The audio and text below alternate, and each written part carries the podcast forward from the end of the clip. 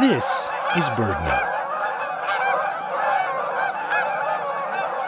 Among the most evocative sounds of early autumn are the voices of migratory geese, flying high overhead in V formation.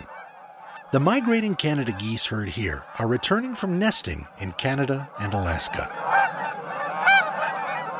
But what about that V formation, angling outward like a ship's wake through the sky?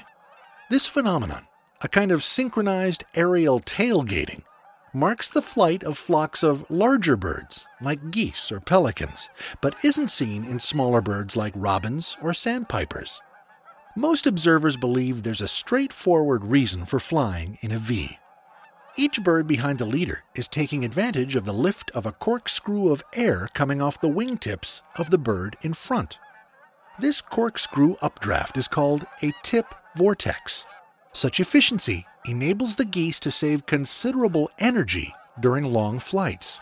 The V formation may also enhance birds' ability to see and hear each other, thus avoiding mid-air collisions. So migrating birds that do form V formations combine the benefits of aerial updrafts and communication. Small birds probably do not create enough of an updraft to help others in the flock and don't fly in V formation. Learn more about the aerodynamics of flight on our website, birdnote.org. I'm Michael Stein. You finally see it, the bird you were looking for. And it's awesome. You turn to share your excitement, but there's nobody there. Enter Birda. Birda is the new free app that connects you to birdwatching enthusiasts all over the world.